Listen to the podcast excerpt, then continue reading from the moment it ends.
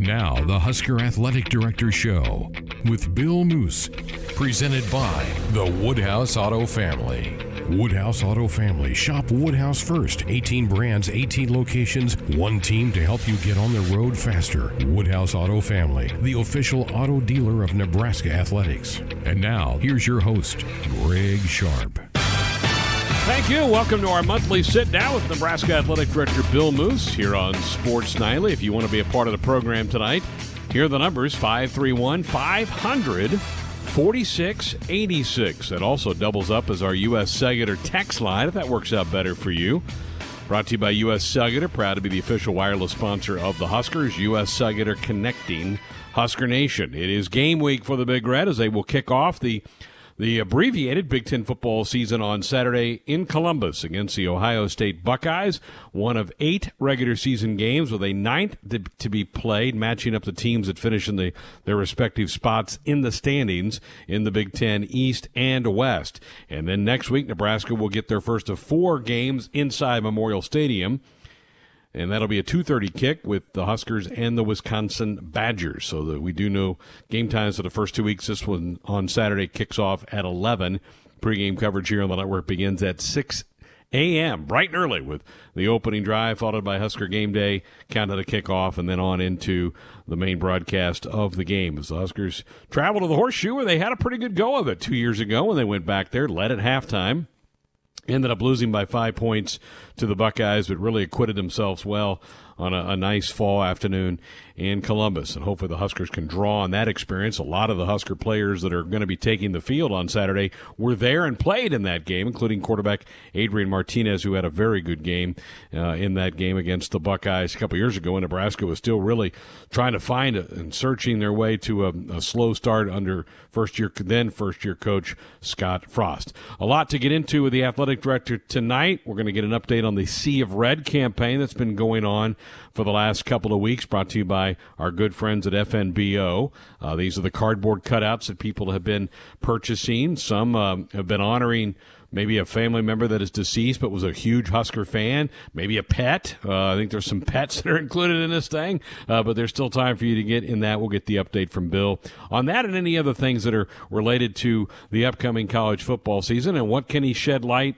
for us on basketball, which is not that far away. Both the Husker men and women's programs began practice last week. College basketball is officially to start first games on November 25th, which will be five weeks from tomorrow.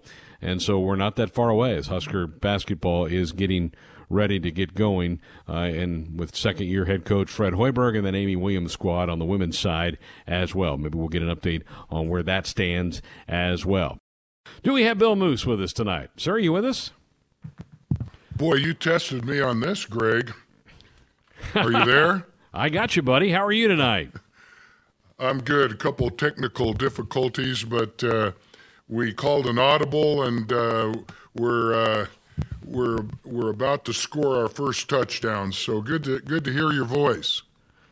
How does it feel to be to a game week for Husker football? Did you did you think two months ago we would get to this point?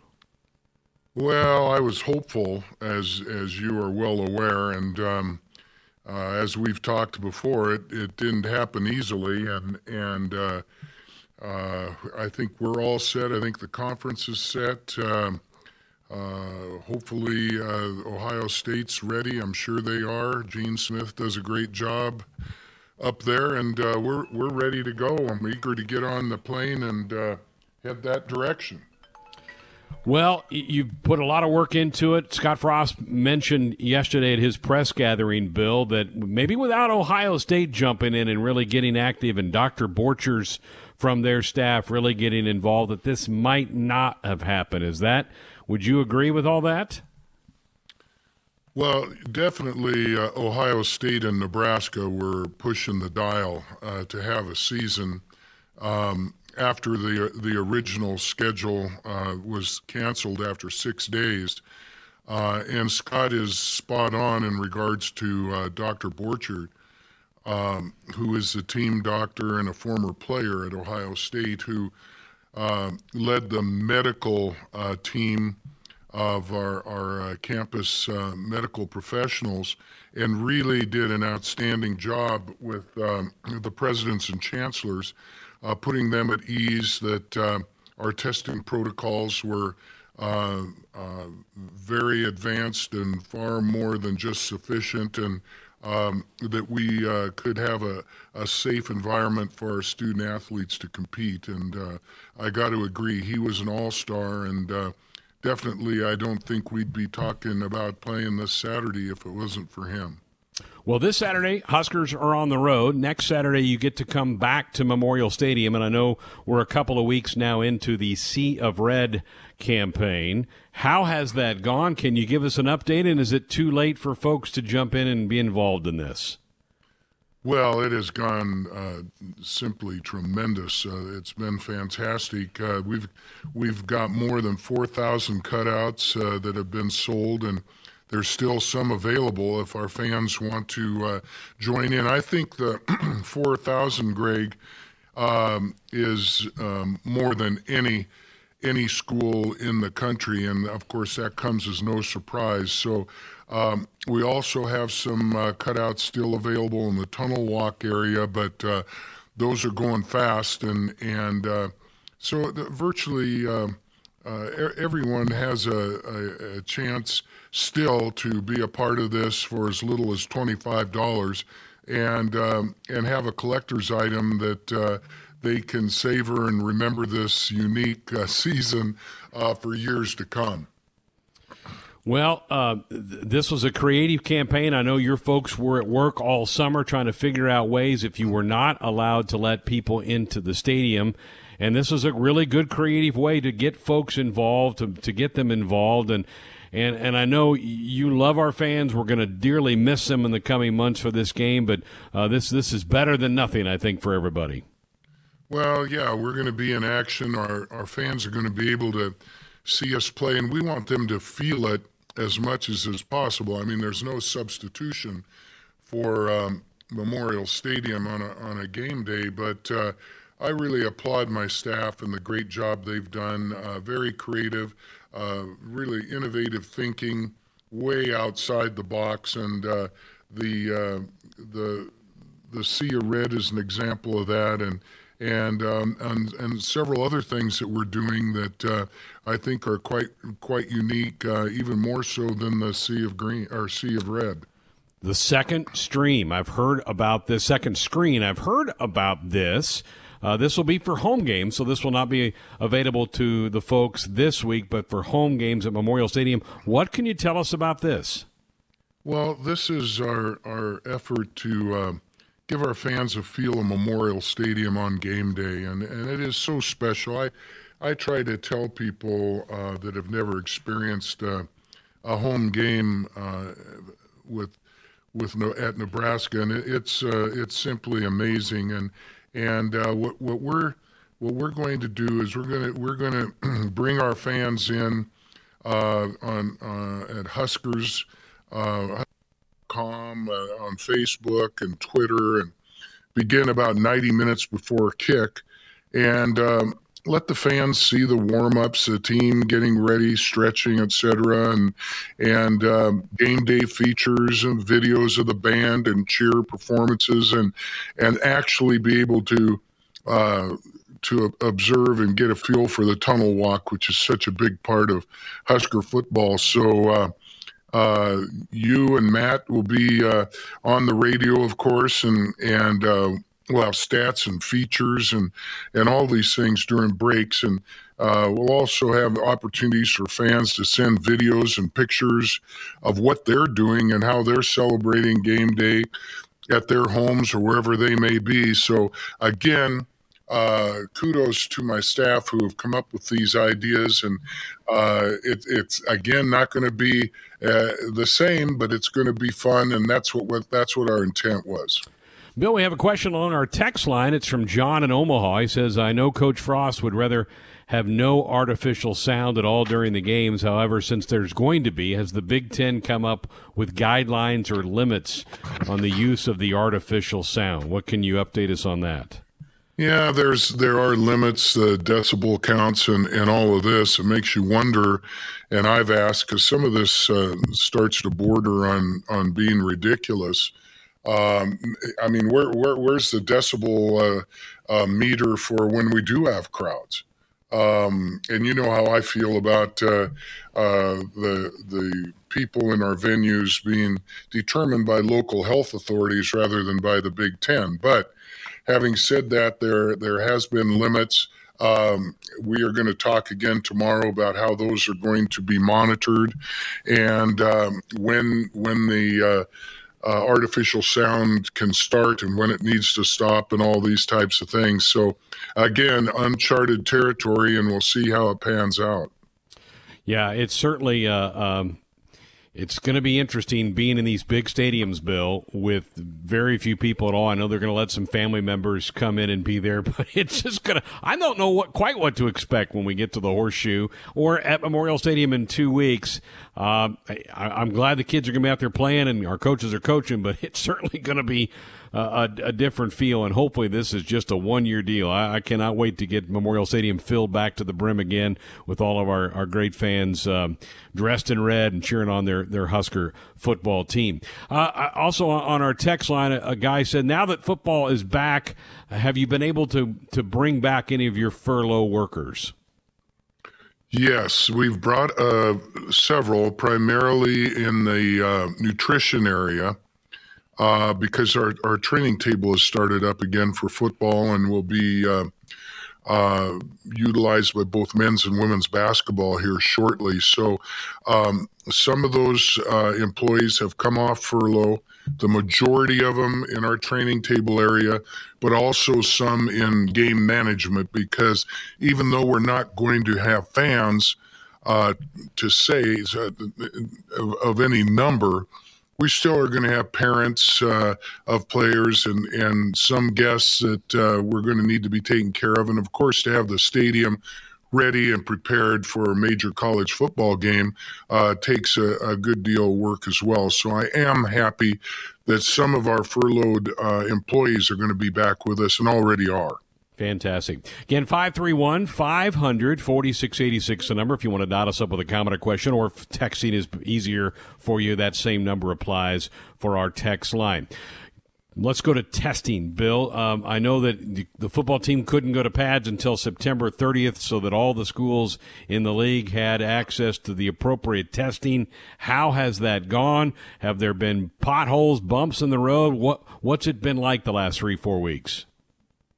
It's actually gone very well, Greg, and and um, I'm I'm really impressed with uh, not only how we're handling uh, it here and have from the very beginning. I'm talking about the testing, but also the uh, the Big Ten protocols, which again uh, were described and really uh, hammered out by Dr. Borchers and and his uh, medical professionals committee.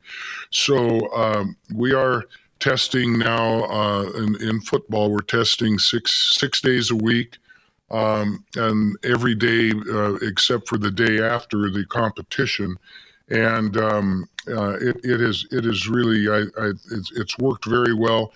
You know, we're going to see again once we uh, get on airplanes and uh, stay in hotels and and uh, are on different campuses, but the one good thing that uh, uh, I, I, really think is is important and uh, very reassuring is that one protocol for all 14 schools. Um, everybody's doing it the same way.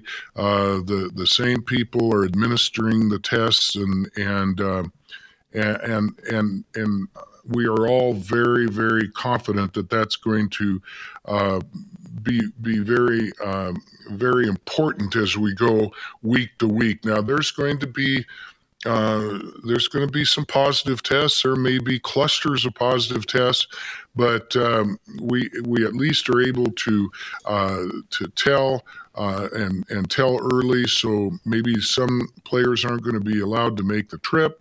Some will not be allowed to suit up for the game. But by and large, I think it's very sound, and and uh, I, I, have every reason to believe that it's going to work very well. Bill, three of the of the Power Five conferences have been at it for a while, and they've had issues at, in the SEC and the Big Twelve and the ACC. What have you observed of, of games that have been played, and can the Big Ten and, and even Nebraska learn from some of the things that have already happened around the country with this season? Yeah, I think that that's uh, a little bit of the lemonade in the bucket of lemons. Is uh, we didn't get to start as early as we wanted to, but we have had um, the advantage of of observing and assessing what other uh, conferences and schools are doing. And I think at last count there were um, high twenties, maybe even thirty games. Yeah. Uh, so far this season that have been canceled or postponed for various reasons, of course, uh, centered around testing and and spikes in in the uh, uh, in the in the virus. So.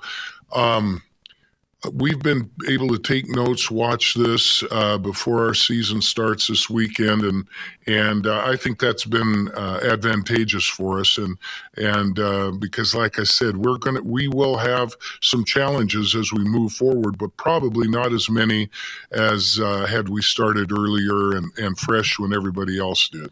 Speaking of challenges, it did come out last week that there's an issue currently on campus with the track and field team. What can you what can you tell the audience about that? Well, we did have uh, uh, several positive tests on the track and field team, and you know our our listeners got to realize that uh, roughly 25 percent of our student athletes are track and field athletes. Yeah. So large numbers, both male and female, and uh, this thing, as we all know, we've been watching it for months and months, can spread very fast. So um, we felt the best thing to do, and this is part of our campus protocol within our department, is to shut down practice, to shut the the uh, program down, to pause it uh, until it can get under control, and we're confident that uh, everybody is is back in a position not to be a danger to their teammates. So uh, that is where we are sitting right now with track and field. Very good. Back to our text line, Bill. Sue says since the Big Ten has required daily testing, are they picking up the tab for this testing? Did is she asking if the conference is picking it up? Correct. Well, that's a that's a a two-edged answer. Um, one is yes, the uh, conference is uh, picking up the tab, but uh, the the other part of that is that that it will be a reduction in uh, the revenue that we receive from the conference. So uh, just like salaries, benefits, travel, all of that by the Big Ten staff, and a number of other things that are, are are taken out of uh, the gross uh, payment to the 14 schools, which is all equal, uh, testing for uh, COVID 19 will be one of those. So uh, we will feel it in the end. Very good. Bill Moos with us. It's our athletic director show for the month of October. Tuesday night here on Sports On of a game week. Oh, hallelujah. Time to give you tonight's practice report every practice. We're going to work on it every single day until these guys master it. All season long. There's nothing better as an athlete than being part of something that's bigger than just yourself. And I think these guys are starting to feel that, and we'll keep building it. It's time for a Husker football practice report on Sports Nightly.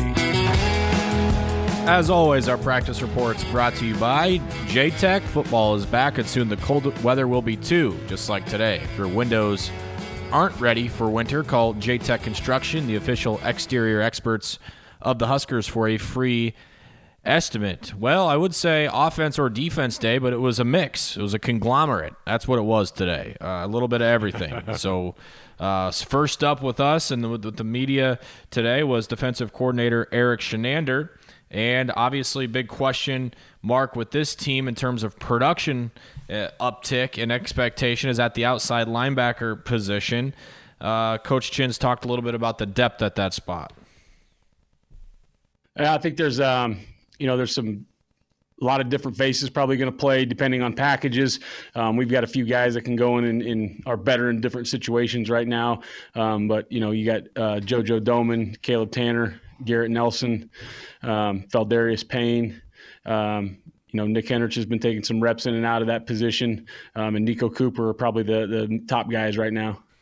Of that group, who intrigues you the most? Who? Um, long term, maybe Niko Cooper, but I just don't think he's ready. I, I keep going back to him. It's Caleb Tanner. Uh, he's Caleb Tanner. I think has the ability to be a disruptive force on the field for this team.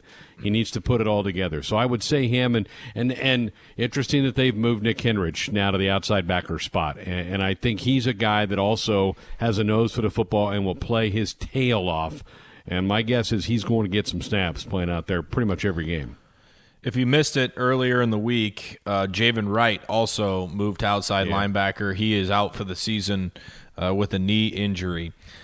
Um, something that was kind of announced today uh, by the Big Ten was noise levels, uh, artificial noise being pumped into the stadium. Um, 70 decibels is what they're looking for. Um, standard of play, excitable moments that can bump it up to 90. Will that have an effect um, with practice and preparation with the defense? Here's Nebraska's defensive coordinator. Uh, I don't think the noise ever changes what, what you're doing offensive or defensively, other than, you know, you can probably communicate a little better from the sideline and out on the field. Um, you know, the big deal in the NFL is stealing signals and that kind of thing. But I think, you know, the coaches in this league are good enough as they are in the NFL. They're going to keep changing those up. Um, so you can't get a beat on that, those types of things. Um, the crowd noise, you know, we always have noise at practice, whether it be crowd noise or, or music or whatever. And I guess the Big Ten has set a decibel limit for what you can play in the stadium at what times. And I think that um, our guys are, are, are practicing that a little bit for our games and giving our guys a little taste of what it's going to be like it, and f- since we're talking about defense with Erik Chinander, nothing will be louder than what Memorial Stadium provides with our defense when they're out there on the field. So nothing will be different in that regard for that group.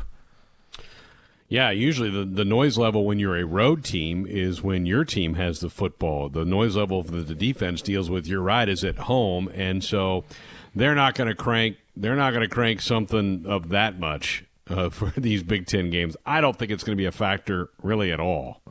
I, I know. I don't think it's going to be either. Something that will be a factor is the number of players that Nebraska can bring. Normally, uh, there's some tug of war going on between the coaches of how many each assistant can bring based on the numbers. We're assuming the number is 74. That's the number handed down by the league. So 74 will travel with the Big Red. How different is that this year? With no redshirt rule. Obviously, this year does not count with eligibility. So, what does that do in terms of who you bring, knowing that you don't have to worry about how many snaps guys are playing? Erik Chinander addressed that today as well. You know, sometimes you used to take a few extra guys that you thought were going to help you in the future so they could see what road games were supposed to be like and those types of things. But now with um, no red shirts you know, or you know, they're not going to take the year of eligibility away. It's you know the guys that are going to play in the game, and those those guys are obviously the most important. You have more of those guys to use, so you could use some of those redshirt guys on special teams and not worry about running them down just on kickoff. You know, that's always the the the, the scare before is are you just going to run them down on kickoff and that's going to blow their redshirt year well now you can you can use everybody so everybody that's in the two deep on any special team or defense or offense has to travel right now and then the others get picked from what's left I would think it might be a little easier this year. Just pick your best players. You know, you, you go to a meeting. Okay, who do we think is the best at each spot? Uh, the the best backups, and you say, okay, we got to fill this fill this seventy four out, and the best players are going to go. I think that's probably how you do it. Yeah. I would think it's in some ways hard to cut it to 74. I think you got a lot of good competition going across this football team. They probably had to make some tough cuts, wouldn't you think, to just get it to 74? That's what you want to have. You don't want to have the trip going, well, who, who else can we add to get to 74? Yeah. You know? uh, I think there's enough depth now on this team across the board that they're probably leaving some pretty good guys behind that can't go make the trip. And that's what you want. You want to get your program to where it's an honor to be able to get on that bus to go to the airport to fly somewhere. Yeah. You talked about Nick Henrich, about his ceiling and uh, what he could potentially bring. A guy who's been dealing with injury issues, not just his first season in Nebraska, but finishing finishing up his career at Omaha Burke with the Bulldogs. What what does he bring, and what does Coach Chinander like about Nick Henrich and uh, the ceiling that he could potentially have for this defense? You know, he's a smart kid that can take coaching, um, and just overall, he's a football player. You know, no matter where you put him, what position you're going to put him in, he's a football player. He understands spacing, he understands leverage, he understands assignment, um, and he's a tough kid. And he loves Nebraska first and foremost. He loves the game of football, so he's going to do whatever he has to do to get on the field, whether that's learn a new position midweek or or study it from the day he got here. But I just think he's a football player, and, and he needs to be on the field somewhere. Ben, think about how many times we've heard Scott Frost in the last three years say, I need more guys that love football. Well, Nick Henrich is that. Garrett Nelson is that. Luke McCaffrey is that. I mean, I think they're getting those kind of guys into the program, and those kind of players will find the playing surface at some point in time, and Nick Henrich is one of those. Let me throw out a comp and tell me tell me if, if I'm in the ballpark with potential with Nick Henrich. Sean Fisher. Yeah, I think I think maybe the ceiling might even be higher for Nick. Um, now he's got to go ways because Sean turned into a starter for this team, but that's not that's not bad. Uh, body size pretty close, pretty similar. I mean, I think Nick's six two. Sean was, I think, every bit of that. That's that's not bad. Both Omaha kids, yeah.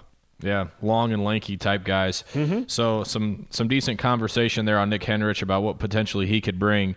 Uh, let's move up a level to the defensive line. This is going to be probably the toughest test. Um, you know, maybe maybe Iowa, maybe Wisconsin, but when you've got two potentially three first round draft picks on this offensive line for Ohio State, going to make things challenging on that defensive front. Um, what where is the confidence that lies with the defensive coordinator about this group and what he thinks about their ability to go up against a team like Ohio State? First and foremost, you know, Coach Tuioti's done a great job with those guys, um, getting them ready to play, even when they were young, developing. Um, you know, and then you got guys like Ben Stille, Damion Daniels, um, Deontre Thomas. Those guys have played in a lot of game reps for us, and they've given us really good game reps. Um, and they've continued to grow, and I've seen them get better and better and better.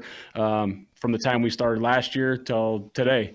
Um, so you have confidence in those guys, and then you have confidence in some young guys, you know, like the Ty Robinsons of the world, and, and Casey Rogers, and you know Keem Green and Jordan Riley, and those types of guys that have you know just accelerated their their learning curve.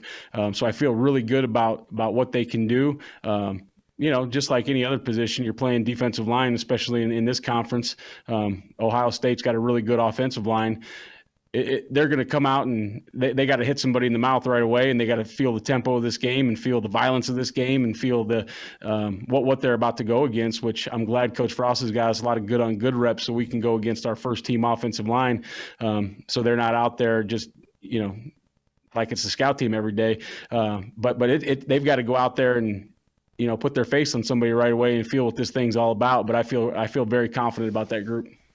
Might take one maybe two snaps for them to know what kind of fight they're getting into on Saturday yeah. against Ohio yeah. State. Yeah, that's a really good offensive line. Draft picks along that offensive line. It, it's a solid group uh, for Ohio State. So yeah, they're gonna they'll be tested big time. And then yeah, you follow that up with Wisconsin's gigantic line next week. We're gonna learn a lot about that defensive front, Ben, in weeks one and two. Nick Henrich has dominated a lot of the conversation today, both with us and uh, with the local media.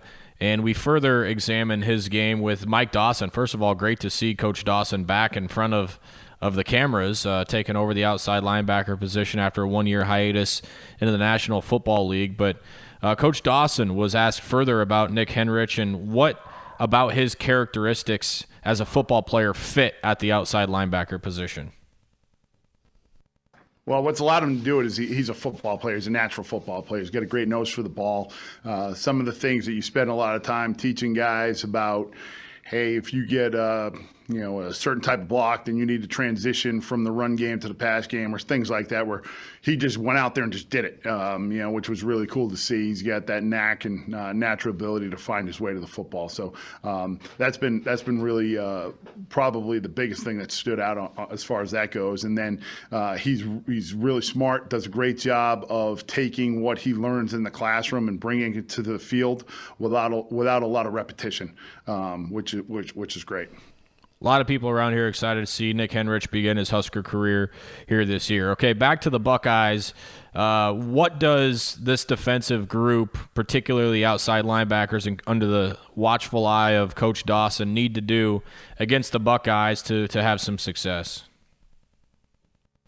Yeah, I think when you're playing in an offense like this, they have so many weapons, um, not only on their skill players, but they have great offensive linemen as well, and uh, they can do it with the quarterback and the you know multiple running backs and uh, the receivers. So uh, you have to number one be uh, you're really on point with what you're doing and make sure that you're executing your assignments, uh, not giving them big home runs. Yeah, you you always want to keep the ball in front of you on defense and eliminate the big plays. So that's something you're gonna have to do, and then well, we're gonna have to do a good job of picking our shots to uh, go ahead and be aggressive and be physical with these guys. And uh, chances, uh, when the chances arise to be able to go ahead and apply pressure, be able to take advantage of it. So, uh, but when that comes up, uh, execute and make sure that you follow out your assignment. And then bottom line comes to this: we're going to have to play fast and um, play uh, with. Uh, Coach Frost says it uh, all the time: no fear of failure and a desire to excel. That's where this is going to be the the pinnacle of that for us. We're going to have to really be flying around out there. Yeah, going to need some guys to make some pretty heroic plays to pull off a huge upset on Saturday. What what'll it take uh, for the outside linebackers to be ready in terms of time? Is this something that he sees uh, progressing, you know, two, three, four games down the line, or does he feel like they're ready now? Somewhere in between. Coach Dawson talked about um, if if these guys have time to get ready for what lies ahead with this season to me, I think every coach wants their guys to go out there. Hey, when you put them out there and they hit this perfect game where there's no missed assignments, no missed tackles, and they've done it, we're all searching for that as defensive coaches. Um, I think that I think each individual case is going to be different. It's a little bit of a younger room. Um, you know, we have uh, you know JoJo being kind of the only uh, really senior in the group, but um, and, and, obviously with the most playing time. But uh, it's it's a younger group, and uh, but the, the, the the issue with this, or not issue, but the reality of it is you don't have time to be young. You know, this is live bullets and accounts, and get in there, and we need to execute. No one's going to feel sorry for us that they haven't done it, or and everybody's got a level playing field. Everyone's dealing with the same, um, you know, time restrictions and global pandemic that we have. So uh, we're going to have to show up, and we're going to have to play hard and fast, and uh, we're going to have to do it very, very quickly. It's it's the exact opposite of feeling sorry for a team. You find an, an, area of weakness and you exploit it. Ohio State found where 22 lined up last year and just ran right at Alex Davis and just challenged him. And he wasn't up to the task, nor were a lot of members of Nebraska's defense. It's not Alex Davis's fault Nebraska lost that football game last year. But when you're a coach and you're looking at film, it's the same reason why uh, there was an NFL game two weeks ago where there was a rookie corner coming in and um, trying to remember. I'm trying to remember off the top of my head who who was playing, but every time they ran man to man, the quarterback went to the line, audible to to a passing play, and threw right at the rookie corner. So you find an area of weakness and you exploit it at no matter the level, and you you have to do your best to not show any weakness or not not be the one that is targeted. And if you are, you have to be a man and rise up to it and and say sorry you may have seen something on film but it's not going to work today. Absolutely. That, that's it, football is a game about matchups and i'm not sure a lot of fans know that but that coaches go on third and six that's the guy pointing to a safety or a corner or a linebacker or whatever. That's who we want to attack. We want to get this back on that linebacker or this tight end on that safety. We think our guy can win the one-on-one battle. That's where we want to go in big situations the team I was thinking of was the Niners, by the way. They got uh, Verrett and Moseley back at corner, and the the right. week before it was the Dolphins who abused them. So uh, that was who I was trying to think of. Okay, uh, let's finish it up here with uh, with some offense and Nebraska running backs coach Ryan Held. And, and the big big news of the day uh, comes from the running back position and Ronald Thompkins. There's been a lot of chatter about who's going to back up Dedrick Mills. There's been the the work the words workhorse, bell cow, all the alike with what Dedrick's going to be uh, handling with, but you need somebody behind him. It sounds like Ronald Thompkins is the number two. Ryan Held talked about that young man today. Yeah, Ronald's done a really good job putting himself in position to help our football team. You know, he's the number two back right now. Uh, we feel confident in his ability to go in and make plays for us.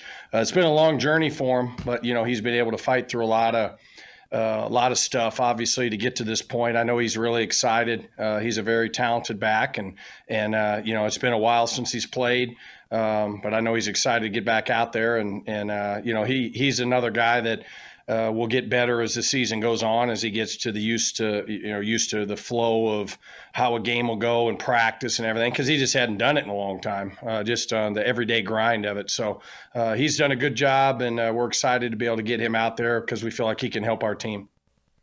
It's a guy that uh, certainly can bring some things to the table. Um, in terms of spelling Dedrick Mills and, and maybe add some some more versatility with uh, with pass catching. What about the depth in that spot and what Dedrick Mills' role is going to be? Here's Ryan Held. Yeah, I mean, Dedrick's got to be ready to play a lot of snaps. There's no doubt about it. And he's preparing himself to do that. Uh, the good thing is we do have guys uh, more depth this year than we've ever had since we've been here. Uh, you know, we're preparing uh, as many guys as we can because you just never know how uh, the season will go with, you know, if a guy's out because of COVID or what for whatever reason. So the more guys you have, the better. But uh, Dedrick knows he's got to be ready to, to, to be the bell cow and, and the workhorse. But, you know, we're going to have other guys ready with Ronald and Rahmir and, and Marvin and Cooper Jewett. What about Ronald Thompkins' skills as a player helped him earn that number two spot? We've heard a lot about him, but what does he look like? What type of running back is he? Coach Held was asked that today. Well, he, he he's a slasher. Uh, you know, he's got uh, the ability to make cuts. Uh, he's got tremendous hands. He can really catch the ball uh, out of the backfield. I mean, he's one of the better guys on our football team catching the football.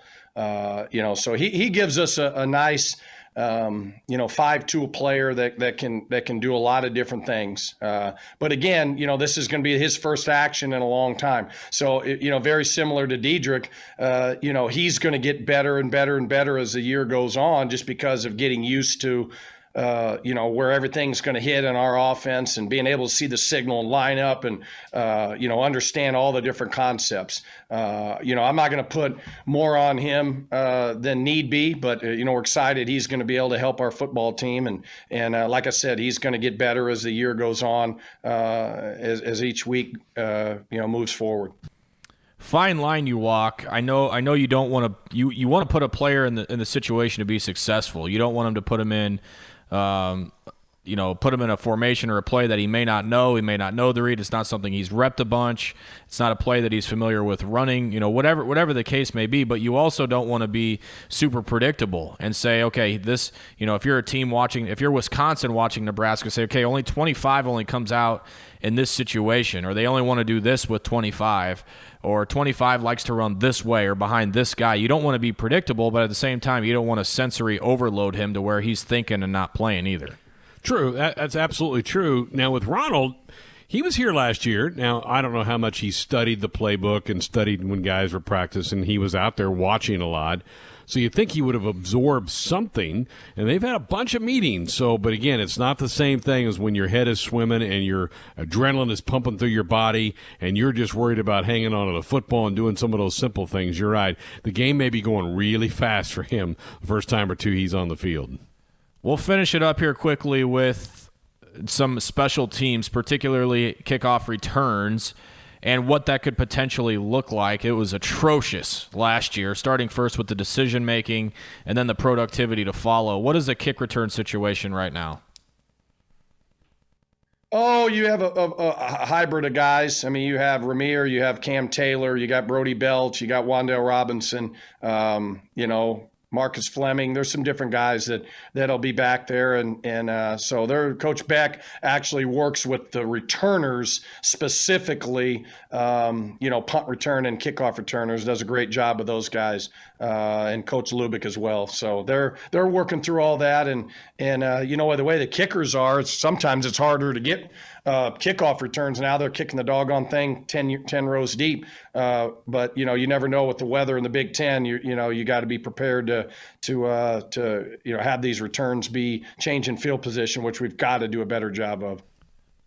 The rule of thumb should be you're never starting a drive closer to your goal line than the 25. That happened in Nebraska so many dang times last year. It was beyond frustrating, either with a dumb choice to bring it out, somebody not blocking, or a penalty.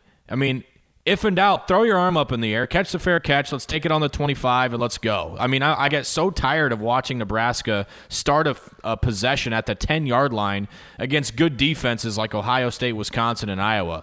You're, you're making things so much more difficult on yourself by trying to be a hero, bringing the ball out two yards deep in the end zone and returning it to the 15 and then having a block in the back. Now we're at our own seven.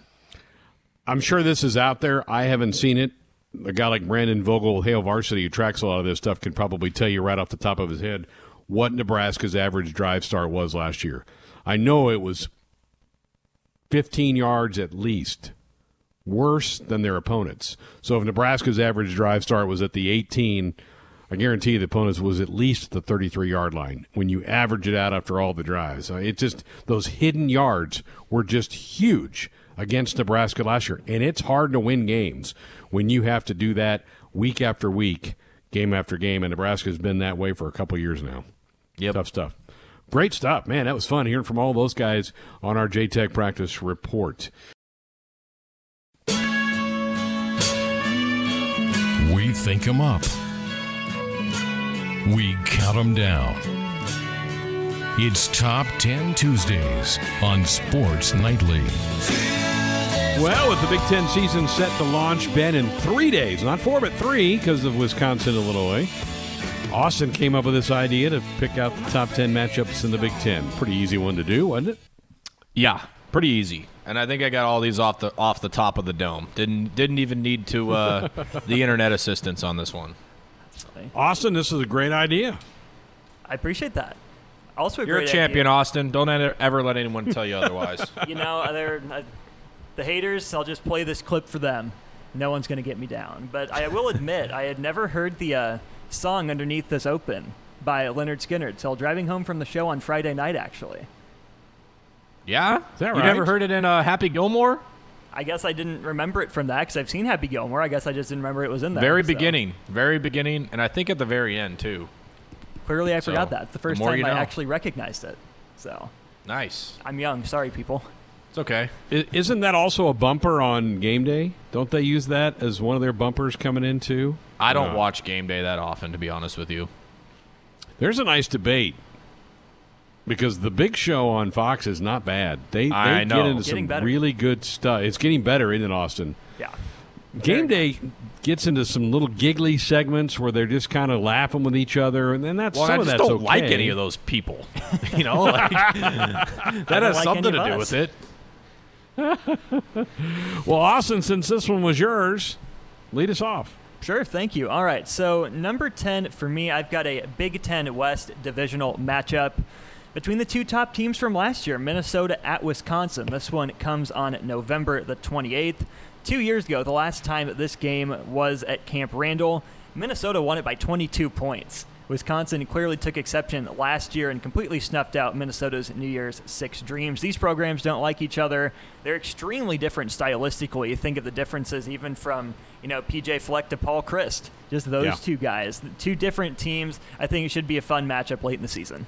This is for the axe, right? The Paul Bunyan axe. Yep. That thing's huge. That's one. Yeah, big, it is. That's one big It axe.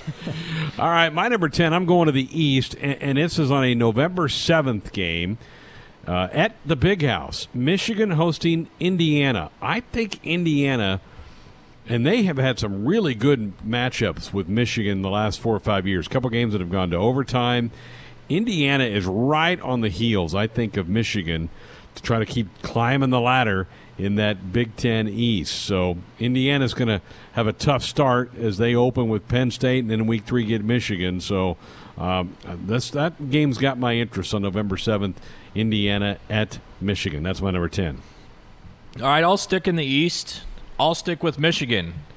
But I'm going to go with another team that has a chance to beat them that really shouldn't, and that's little brother, Michigan State. Really intrigued to see how Michigan State stacks up, mainly because they always play Michigan tough, and I always root for Michigan to lose pretty much every week. And this is a good one. This is a good one for them to lose because um, it's one they're expected to win, which makes every Michigan loss more enjoyable. The ones they're expected to win. So Um, Michigan State typically gives them problems. They play them close. Their offense has been a train wreck the last few years. I'm not expecting it to be too much better this year, but if Michigan State can find a way to beat Michigan uh, on uh, on Halloween night, weird things happen. Maybe they can block a punt run in for a touchdown to win again. That would be awesome. But yeah, give me give me Sparty and the Wolverines on uh, Halloween night. The Mel Tucker era of Spartan football, huh? Seems yep. weird. Dan- Dantonio yeah, was there for so long. Crazy. I actually stick on Halloween night for my number nine, and I actually take us just down 10th Street. This is where I've got Wisconsin at Nebraska. I think this could be a huge statement game for Nebraska, no matter what happens on Saturday. If Nebraska gets run out of the horseshoe, they can come back and you know play Wisconsin tough, steal a win at home. That says something. They play Ohio State tough, or even win. It's a chance to prove it's not a fluke. I think it's a game that could mean a lot for Nebraska. The offense has performed better against Wisconsin the last couple years. It's just really the test for that run defense. That's a big game. You're right. Uh, I think that that that's a real measurement game for where Nebraska is. Have they closed the gap with the teams you got to beat to win your division? And uh, yeah, I think that's a giant, giant game for the Big Red. All right, my number nine. I'm going interdivisional here. I'm going uh, East versus West, and this is on November the 21st. Iowa at Penn State. These two have had some really good games the last couple years. Games that have ended near the goal line. I remember uh, Saquon Barkley and Josey Jewell were having quite a duel. Josey was making a ton of tackles in that game a few years ago. I was one in Happy Valley before. Um, that one's that will be an interesting game. It always is when those two teams play. Um, Iowa at Penn State, November twenty first. That's my number nine. Uh, I, I should have thrown this disclaimer out. That's that's my fault to start. I didn't put any games with the Huskers on here. Just I just took them off. I, if if I was going to do that, I probably would have homered it and put a few on there that I probably shouldn't have. So, not to say that Austin is incorrect or Greg, you're incorrect if you put them on. I just avoided them altogether, um, just so I took the homer aspect out of it. All right, now that we're cleared up here, uh, my number nine, I've, I got Michigan on here a lot. Uh, Michigan and Penn State. I, I thought this one might be a little bit higher, but I really don't care too much about these teams. I think they're probably two of the better teams in the league. Um, and it's it's a game that I definitely want to watch. I don't think either team is playing for a New Year's Six bowl this year, which I think knocks it down a few pegs for me. So that and they're two teams in the East, so it really doesn't Im- impact Nebraska too much, other than the Huskers play the Nittany Lions this year. So November 28th, uh, the Nittany Lions and the Wolverines for me, back-to-back Michigans to start my list. All right, I'll move, I'll move us on to the last week of the regular season with my number eight. This is where I've got another Big Ten West battle. This one between Wisconsin and Iowa. This game will be at Kinnick Stadium. In a perfect world, I think this game is to see who finishes in sixth or seventh, but probably not going to be the case. This is going to be a you know hard-nosed, old-school football game. Might be a snow globe. You know, December 12th in the middle of Iowa. Mid-December football in the Midwest. This is this is Big Ten football. I think if you're going to show someone he hasn't seen football before, hasn't seen the Big Ten before, you're going to take a snapshot from this Wisconsin Iowa game, say this is it. Okay, very good. You're right. It's always a, a monumental game. Ben, I'm kind of with you. I've got as I look at this now, I got Michigan on here a lot too for me, and I've got Michigan again here at eight, and the same game you just had at nine, and that's Penn State at Michigan. I mean, I think Penn State feels like they've secured at least the number two spot in the East. That's got to be hard for Michigan and Jim Harbaugh to stomach. Well, here's a chance for them to try to change the perception of that, and so that will be a big game, and it's it's uh, November 28th. It's Thanksgiving weekend. It'll probably get a pretty prime TV spot. It's in the big house. Some pressure, I think, on Michigan to win a couple of these type of games. So that'll be a big one on Thanksgiving weekend. Anytime Michigan plays a named team, there's a lot of pressure on them to win because of the mm-hmm. narrative mm-hmm. under Coach Harbaugh. So I think that's a big reason why the Wolverines are so frequent on my list. Uh, all right, on to my number eight. I'm going to a Big Ten West Division matchup here. Thought this one would be a little bit higher uh, when I wrote it down. It was actually the, the third game I wrote on my list, but I actually have it all the way down at number eight. I've got Minnesota and Iowa here on Friday, uh, November 13th. Uh, this was an interesting game last year uh, between these two. Iowa pretty much dominated this game, and it was interesting to watch these two go toe to toe. That was when Minnesota was flirting with uh, their undefeated season or their you know their Big Ten West winning season, and Iowa just dropped a hammer on them. So. Uh, PJ Fleck running up against uh, the, the tough physical brand of football at Iowa again holds my attention. So November 13th, the Gophs and the Hawks at number eight. All right, moving on to number seven. This is my last homer pick, my last Nebraska installment. This is where I've got the Black Friday game on November 27th, Nebraska, Iowa. The Huskers have come within a field goal the last couple years. Now they have to go back to Iowa City for the second year in a row. If everything works out right, it should be a meaningful game, and I think this is the year Nebraska gets over the hump. I think they've got the talent. It'd be nice to see at the very least, and I think it's going to be an interesting game with stakes at the end of the year big games. Nebraska's got to start beating these teams that they've been finishing behind in the West at some point in time. Year three for Scott Frost. That's a that's a huge game. My number seven is also a Husker game, but I go to the last game of the regular season. That's Minnesota at Nebraska. So since Coach Frost came here, the Huskers whipped the Gophers here two years ago. Then last year, roles were reversed. Remember that was a game Adrian missed with an injury. Noah Vedral quarterback the Huskers and they got pushed around. The Gophers pushed them around on a Saturday night game at TCF Bank Stadium. Can Nebraska get back and, and hold serve in this series and win at home and get some momentum at the end of the year? I think by then Nebraska might have some nice momentum being built. Can they finish it off? And can they stop the train, the momentum train of Minnesota? No telling where the momentum for either program will be by then, but to me, it's a big one to finish off the regular season. So I've got Minnesota and Nebraska for my number seven. Nice. I'll continue uh, the Gopher trend here with my number seven as well. Austin, this was your ten. I've got Paul Bunyan's axe here between the Badgers and the Gophers, and I that again two teams that hate each other, and I think we're all kind of in that uh, in that mix uh, with Big Ten West teams not really liking liking one another uh, this is this is definitely that. So November 28th, Wisconsin against Minnesota for me. Again, last year, man, you think about that game, snowy. Wisconsin hits the big one, or excuse me, Minnesota hits the big one right out of the chute to Bateman to go up seven nothing, and then Wisconsin just kind of grinded them into the ground and wouldn't let Minnesota breathe and and really dominated that football game. So uh, looking forward to to round three between those two this year. All right, running out the back half of my top five. Greg mentioned this game already. Iowa at Penn State. You look at this series history. Penn State's won six in a row, but the last three have all been close. A two point win for Penn State at Kinnick in 2017, a six point win in Happy Valley in 2018, and a five point win at Kinnick again, with both teams ranked the last two years 17 to 12, Penn State last year. I don't know why these games are always so good. They just are. It's going to be entertaining, and I'll probably flip it on at some point.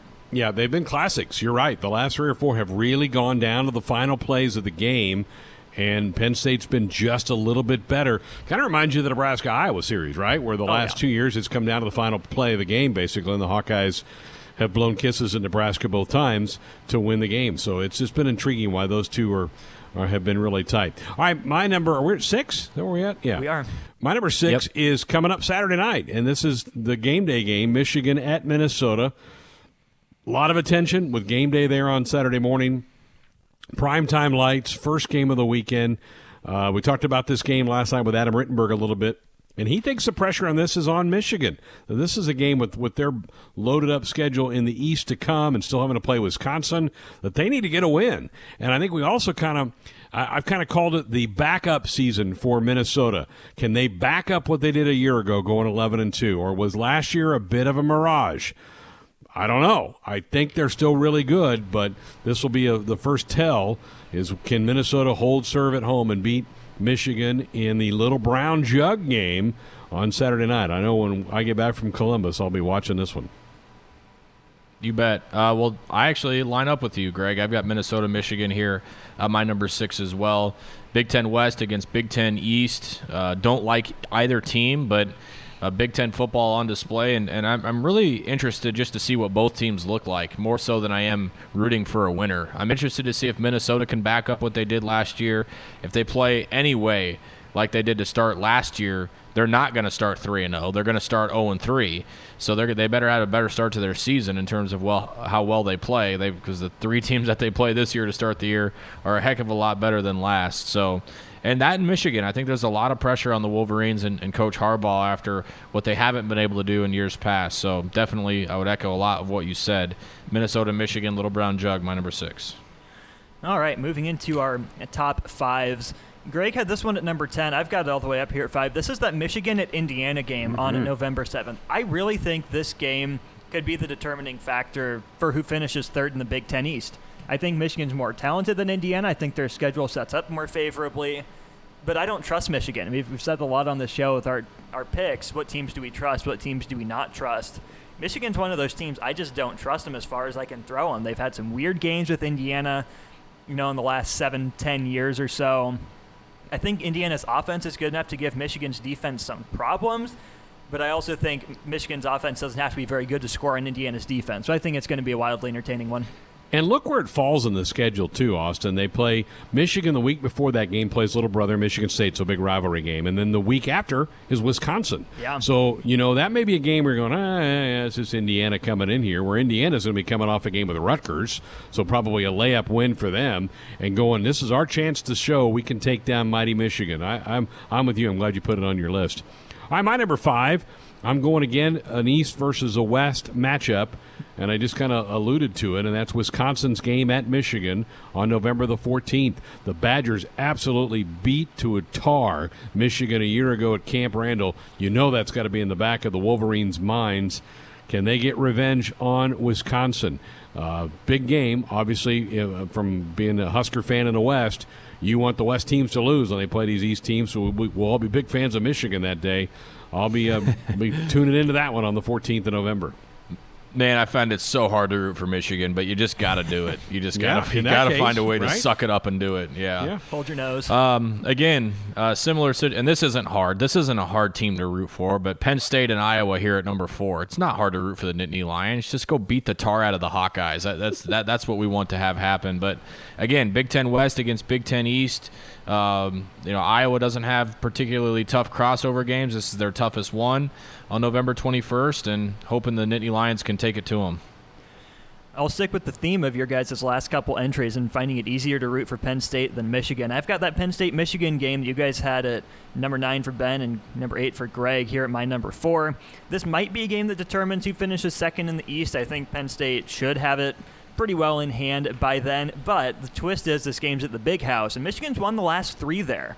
The last time the game was there in 2018, it was 42 to 7 Wolverines. So Penn State's got some history running up against it, but I think the Nittany Lions should get it done, but I'm, I'm expecting a close one at the big house. Okay, very good. I promise this is the end of my Michigan run at number four. And this one, I'm sure you guys will have higher. But here's where I've got Ohio State, Michigan. I only have it at number four because I think the East will be decided by the time they play to end the regular season on December the 12th. The games have not been very good lately. You've had one kind of close game in the last five years. This one's at the shoe. I just don't know that it'll be that great of a game, but you kind of feel like you're in the Big Ten. You got to include this game in your list. But this is as high as I can go with it at number four. Okay, very good. Um, I'm all out of whack here. Uh, Number four. You're We're at four. four, right? Yeah, okay. Uh, my four here, I've got Penn State, Ohio State on Halloween night. Uh, again, you guys might have a little bit higher than I do, but um, uh, this game I would have automatically been higher had we get to see the whiteout. I think to me, just that atmosphere adds so much. I had to I had to knock it down a few pegs just because we're not going to get to see the whiteout. But I think this game, if Penn State can find a way to upset Ohio State, uh, will say a lot about uh, the end of that race and have it being so early in the season. Uh, can really jolt the Nittany Lions forward if they can find a way to upset the Buckeyes. How about this? Ohio State only plays two ranked teams this year, so they better take advantage of every opportunity they get. So, uh, both teams for me, huge opportunity uh, to make a statement on Halloween night. All right, my bronze medalist, uh, Greg just had number four. This is where I've got Michigan at Ohio State. Like you said, Greg, probably not going to be great. Ohio State's very clearly the better team, but hey, maybe Kwity Paye can cause some problems, and maybe quarterback to be named later can sneak a couple in, and no J.K. Dobbins, who's going to back up across the first down line, or maybe not. So maybe something happens, but I'll probably take the Buckeyes. Yeah. All right, I'm going to the last week of the regular season for my number three, and that is uh, Iowa hosting Wisconsin. Um, could be for the West. There a couple different variations to this thing, but I've got this right here. Last game of this regular season. Uh, it's I probably should have had it one spot higher, but because we don't know where this, I mean, it may not determine the division at that point in time, but it's still a, usually a really tight hard fought. Two teams play similar styles. You want physical football. You want a game that the country says that's Big Ten football. It's Wisconsin, Iowa. So it makes my list of number three. All right, Greg, your three, or my my three was your four: Wisconsin, Michigan. Um, again, West versus East. I, I, think we were eating at a Subway, enjoying this beatdown between uh, Wisconsin and Michigan. Were we in Champaign? I think we were in Champaign, uh, Cham- lovely Champaign, Illinois at the time. Uh, we were, I think you're right. Wa- yeah, watching that, and that, that was everyone around the the country was was going crazy. Desmond Howard was off his rocker and calling him embarrassing and all that, and a lot of people thought that game was going to be the end for Coach Harbaugh. Um, but yeah, uh, November 14th, they'll get another crack at the Badgers. All right, number two for me is this weekend. You guys had this one at number six. Both of you did. Michigan at Minnesota. Like you guys said, proving ground time. You know, Michigan can start their hype train all over again if they go beat a ranked Minnesota team. But Minnesota, I think this game is even more important for. You know, was last year a fluke? Can they sustain week one against a tough defense with a new OC? It's going to be a difficult challenge, I think, for Minnesota. But that offense versus defense matchup, I think, will be a fun one, and it's my number two. If Minnesota wins that game, have you checked their schedule? That's the opener for them, is Michigan. It is followed up by Maryland and Illinois. They beat them. They're going to be 3 and 0 with the Hawkeyes coming to Minneapolis. I mean, it, it sets up nice for the Gophers if they win this game on Saturday night. It is a huge game. All right, my number two does involve the Gophers, and kind of I, I kind of tip my cap there a little bit uh, tip my hand there a little bit. I've got Wisconsin, Minnesota here at number two for me. It'll be at Camp Randall.